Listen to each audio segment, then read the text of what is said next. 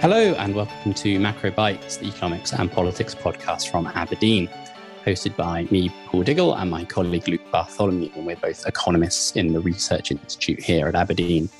So we're back with Professor Helen Thompson, author of Disorder Hard Times in the 21st Century. Last week, we talked about energy markets and how they drive global geopolitics. And today, we're going to focus on the second big theme from Helen's book, which is the role of monetary policy. One of the points you make in the book is that the the successes of monetary policy in taming inflation um, in through the 80s and 90s is as much to do with low energy prices, the fallout of the 70s um, shocks, and the increase in supply that brought online. The China shock, which essentially exported low inflation to to the rest of the world, is as much to do with those drivers as it is to do with independent technocratic central banks having solved inflation. But we're now in a period of very volatile energy markets, a reverse globalization shock of sorts. Um, even last week at, at the ECB Sintra conference, Christine Lagarde was declaring the end of the era of low inflation. Um, so, I mean, the great moderation died with the financial crisis, but, it is the post financial crisis pre pandemic new normal, this era of low rates, low inflation, low growth, is that also confined to the history books with the, the, the shocks we've seen over the past couple of years? My guess is yes, that it is. Um, I think that um, if you look at the, the 2010s, so once the economic recoveries in Western economies really got going, uh, and as we know, there were never spectacular economic recoveries from 2008. Um, oil prices, you know, relatively quickly went above $100 a barrel, and they stayed there for about three and a bit years. Um, so from 2010, well, to, sorry, 2011 through to the middle of 2014. Um, and then the price came like tumbling down. And that was both a product of um, shale supply, the shale boom, shale oil boom really taking off, and then the way in which the Saudis reacted to the problems that the American shale oil boom caused them. So there's a period really from certainly from the latter part of 2014 through to early 2016 where oil prices are very low, very low. Um, and then when the Saudis realize they can't bankrupt the the US shale sector and they have to basically make a move towards Putin that creates OPEC um, plus, and they put a floor under prices that lasts until that Saudi Russian relationship breaks down in the first month or so of the pandemic. And you know, paradoxically, in some sense, it was Trump that put it back to, to together um, again. Um, I think what's striking is that even though in that latter part of the 2010s before the pandemic, so particularly in 2019, oil crisis prices had crept back up, not to levels that were intolerable for Western economies, um, but there was significant slowdown in 2019, you know, in the world economy, and there was a significant issue with the supply of oil or at least a partially significant issue in relation to the supply of oil in relation to the demand for oil in 2019. Now, the question then I think for now would be not only is there anything like the big expansion that shale oil did in the 2010s in the US that can come again? Well, if you look at the data, it's only really the Permian Basin that looks like it's still got lots of growth in it of the existing fields. Some of them are clearly in um, decline. That doesn't mean that a shale oil boom couldn't happen somewhere else. But if you said, okay, where's the most promising place, just geologically, where it might happen, it's probably Russia. Um, and Russia, as we know, then has got a capital and technology um, problem because of the um, the sanctions. So there's nothing I think that's obvious that can do what the American shale oil um, boom um, did in the in the um, in the two, in the second half of the 2010s. At the same time, though, as we know from the past, pre-shale, um, you have high oil prices for long enough, and you will destroy demand.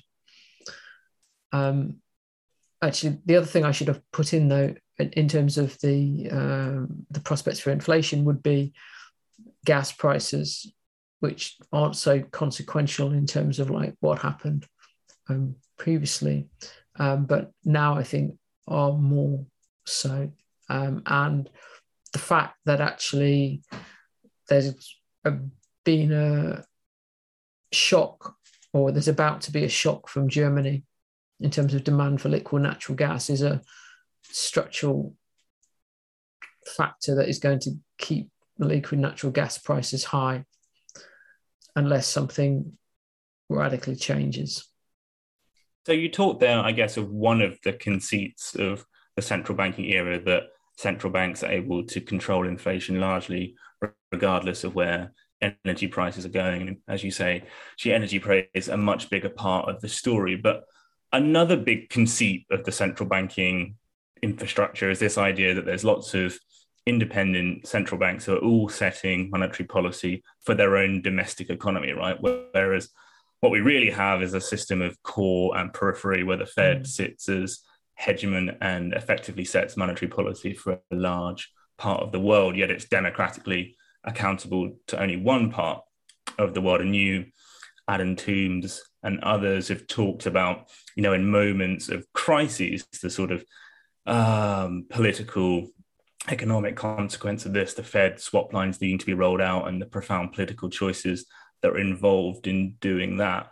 But it sort of strikes me that that's just crisis era stuff we're talking about there. But it, just on an ongoing day to day basis, it's the Fed that gets to set monetary policy for the world, crisis or not. And the Fed is only accountable to the US government at all times. Uh, and this seems particularly pressing right now in the context of this interest rate hiking cycle. So I'm wondering sort of what democratic and economic vulnerabilities do you think lie in what seems to me this sort of deep contradiction in the in the sort of the democratic accountability of the way central banking is set up?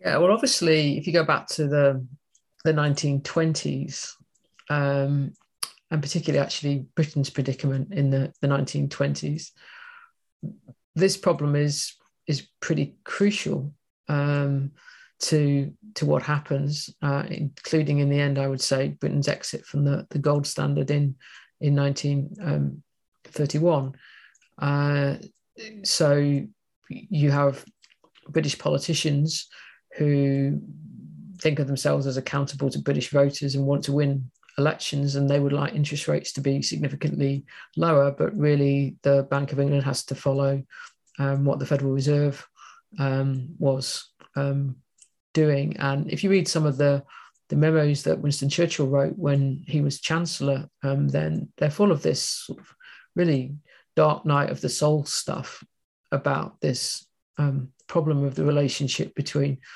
um, democratic politics and the subordination of Britain monetarily um, to the to the, the Federal Reserve. And I think if you if you um, skip on to the 1980s, you can see a lot of the frustration in France um, during um, President Mitterrand's presidency that actually provides the context, provided the context for the French push for monetary union within the the, the European community um, as it then was, coming out of much the same problem, except for the fact that the French, by that point, had got two central banks that were containing what they could do, not just the, the Federal Reserve in the first half of the 80s, but the Bundesbank in the in the second half of the um, 1980s. Um, and I think that we're going to see as the problem of how do individual central banks that are not the United not not the Federal Reserve deal with the inflation um, problem. Um, it is going to get pretty difficult if the Federal Reserve want to do something that is quite an outlier from what others would do. Now, having said that, um, I mean, the outlier, I think, at the moment, just in terms of the major central banks, in terms of what they want to do is the is the Bank of Japan, um, rather in, in, being so opposed to any uh, tightening at all, being so reluctant to engage in any um, tightening uh, at all. I would say though as well, Luke, that it isn't really just a question of the democratic problem. It's it's a problem for China uh, as well, uh, and you could see that already in the middle of the 2010s, the 2015-16 Chinese financial crisis, which was a big, big blow um, for um, the Chinese um, leadership. If you look at what the run up to that was, it was the knowledge that by the end of 2015 that Janet Yellen's Federal Reserve led Federal Reserve was going to just increase interest rates by 0.25 um, percent, uh, and it called, caused carnage for um, China in terms of um, capital um, flows in the Chinese um, share um, markets. So I think it, it's not only uh, for Western democracies what do you do when your central bank is following the world's leading central bank? It's also uh, a sovereignty question, or it can be perceived as a. It will be perceived as a uh, as a sovereignty um, question, um, and then you know the kind of financial crisis that China had in 2015-16 had all kinds of like knock on consequences. And if you wanted to go back a bit further than that, a country that's obviously was significantly more vulnerable than China, where the consequences were geopolitical, was Ukraine.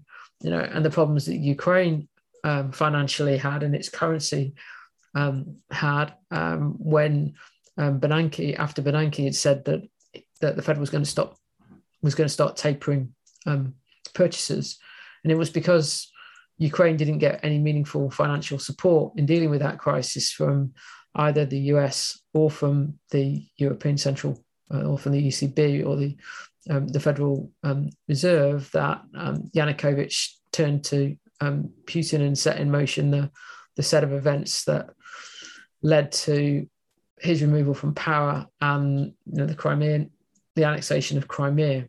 So there's pretty big geopolitical stakes for some countries too, in terms of um, the consequences of what the Fed decides to do. And then, just in terms of the way democratic governments interact with their own domestic central banks, uh, I guess sort of the tech, you know, well, putting these sort of questions of inflation control and demand management, economic management in the hands of technocrats that seem to work or be politically possible in a world of low inflation, steady-ish growth. Hmm. now that inflation is much higher, and we well know inflation is a deeply political question, does that kind of sense of independence of central banks and democratic government sort of washing their hands of it almost and saying, you know, not our problem, it's up to these guys to fix I mean, is that is that sustainable? Do, are there questions about how long independent central banks can continue to exist in that sort of environment?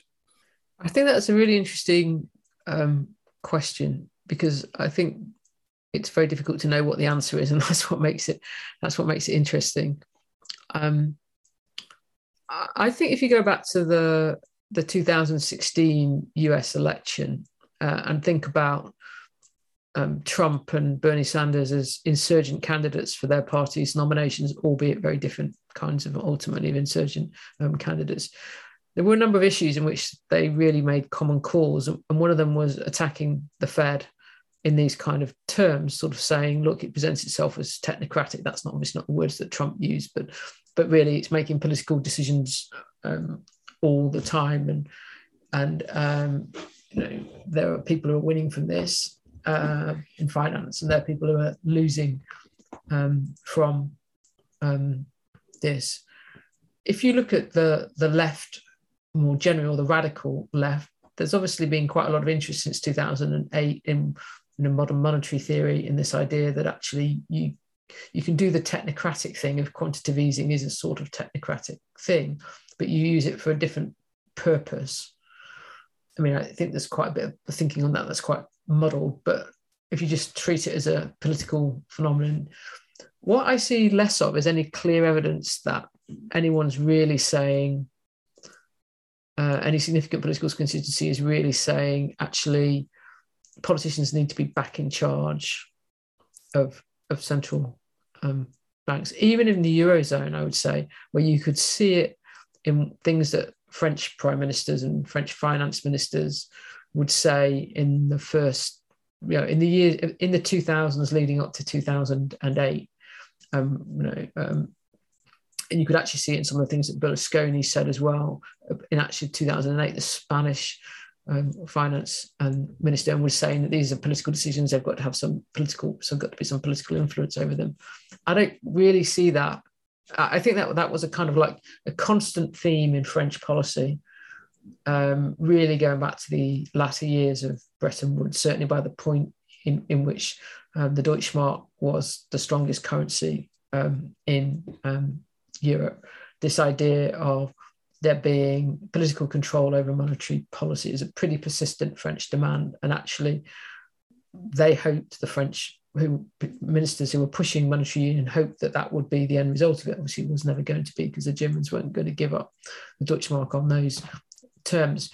But I don't really see that coming out of France. Now, I mean, maybe it is, and I'm missing it, but I think you see much more the idea um, the critique of the euro, if there is one still, of being that it needs to be debt sharing and or that it needs to be more of an alternative to the dollar rather than it being so that it that it needs to be a geopolitical currency rather than having a politicized monetary policy. Now that now that may be because the European Central Bank's been quite wary so far about the way that it's dealt with inflationary pressure, and that if there's a sharp turn towards monetary tightening, we might, it's possible, I guess, that that French narrative will return. Um, but I think that in France, at least, I think something has changed, or at least it's possible that it's changed. I mean, the, ma- the macro management change that seemed to be underway, at least pre pandemic, was a tentative resurgent fiscal activism, mm. or at least a consensus building among economists that in an era of low rates, debt overhangs seemed to, mo- to matter less, and there was more scope for fiscal policy.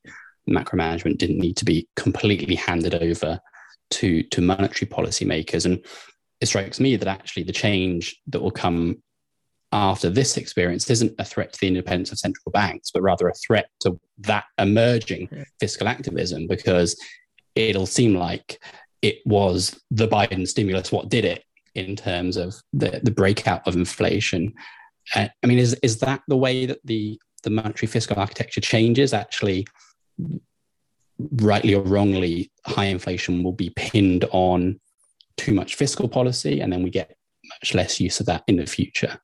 I think that that we can already see that there's a, a contest going on, a narrative contest going on about who to blame for this inflation. Um, and I think if you if you just take the United States, you've got a narrative that comes out of the right that's about fiscal stimulus, uh, um, Biden sending you know like check not just actually Biden because obviously it began during um, Trump. Um, essentially, the pandemic stimulus is to blame, um, and then from the administration itself, it's Putin's to blame. It's it's about energy, but it's not about energy because of energy's own dynamics. It's because Putin's war is to um, blame. It seems to me that neither of those narratives are very um, very convincing. Um, on aside from anything else, because it is about energy, but the energy inflation was already you know there and being talked about um, last second half of last year, and indeed Biden was already showing he was very worried about it because he was asking OPEC Plus, um, you know, to do something about getting oil prices um, back down again pretty publicly from last August, as I um, recall. I think if we turn to Europe, the the fiscal stimulus argument doesn't really work. I mean, even in I mean, I, I'm not particularly convinced by it in the US case, but at least you could say it's sort of a marginal fact. It's not the underlying issue, but it happened. Um, whereas I think it's pretty difficult for anybody to turn around and say, okay, it was the um, the EU's recovery fund and debt sharing that's to blame um, for this. I mean, that seems to be that would be an absurd argument, I think, to even try to to to to, to make. And I don't hear anybody um, trying to make that um, in uh, a eurozone um, country. So then the question is, well, what kind of narrative about energy is going to stick, uh, and how can it stick when we're talking about monetary policy itself? When, as we know, really the only tool that central bankers have for dealing with energy inflation is to steer the economy towards slower growth, if not recession, essentially to act as the agent of demand destruction in order to get energy prices um, back down um, again. Now, obviously, there is a potential secondary question about whether wage inflation then becomes a problem in response to energy, you know, like prices, whether we see, like maybe we beginning to see in Britain, you know, like unions pushing for um, higher wages in response to um, energy, um, rising energy and food um, prices. But I still think that on that point, this is where what central banks did last time did have consequences because it definitely depressed the political power of organized labor and their ability to demand um, compensatory wage increases in response to um, energy inflation. Now, you might argue that once, or someone could argue that there's something about the pandemic that is strengthening the bargaining power of labour, not because anything changed about the long politics of that, just because of the shortages of labour in certain sectors of the economy and the difficulty of hiring people to do um, jobs. Um, but I still think that the the core of the end, sorry, the core of the inflation problem that central banks will be grappling with will be the energy core, to the energy and food core to it. Well, on the topic of central bank demand destruction, then um, the topic on the question on everyone's lips is how does this rate hiking cycle end? And in the book, you talk about several central bank hiking cycles into high energy price inflation, which in the end ended up in a recession. The Fed in 2008 not stimulating enough. Um, the eurozone in 2007 and 2011, sorry, under Trichet, hiking into energy price strength, but also um, a burgeoning eurozone crisis and recession at the time. And today, of course, we're experiencing very front-loaded rate hikes during an energy price shock, even as the global data flow is weakening and some some nowcasts already have us in contraction. So with the caveat that you're a political economy historian, not a not a jobbing economist, uh, does this end in recession? I think so. Um, I think so. Yes. I mean, I think the data is already heading in that um, direction. I think if you look historically, that energy shocks of the magnitude that this one is, and, and and I put it starting as last year rather than starting with the the war, then the they've all had a recession. Those kind of energy shocks have all had a recession that's followed um, them. You could put in a caveat and say, well, it's different this time because what had come before had got a pandemic and a shutdown of significant parts of the world economy um, before it. I think that, uh, and that, that kind of means that the pattern isn't quite the same. Nonetheless, um, I think that energy is so pervasive and systemic in its consequences, particularly the relationship between energy prices and food um, prices, that it's quite hard to see uh, how a recession is avoided. Professor Helen Thompson, that was a fascinating discussion. Thank you so much for joining us on Macro Bites. A reminder that Helen's book is Disorder Hard Times in the 21st Century. It dives into, into all the issues we've discussed today and indeed many more. We thoroughly recommend it. And if you are enjoying Macro Bites from Aberdeen, please give the podcast a like or subscribe on your podcast platform. But otherwise, goodbye and good luck out there.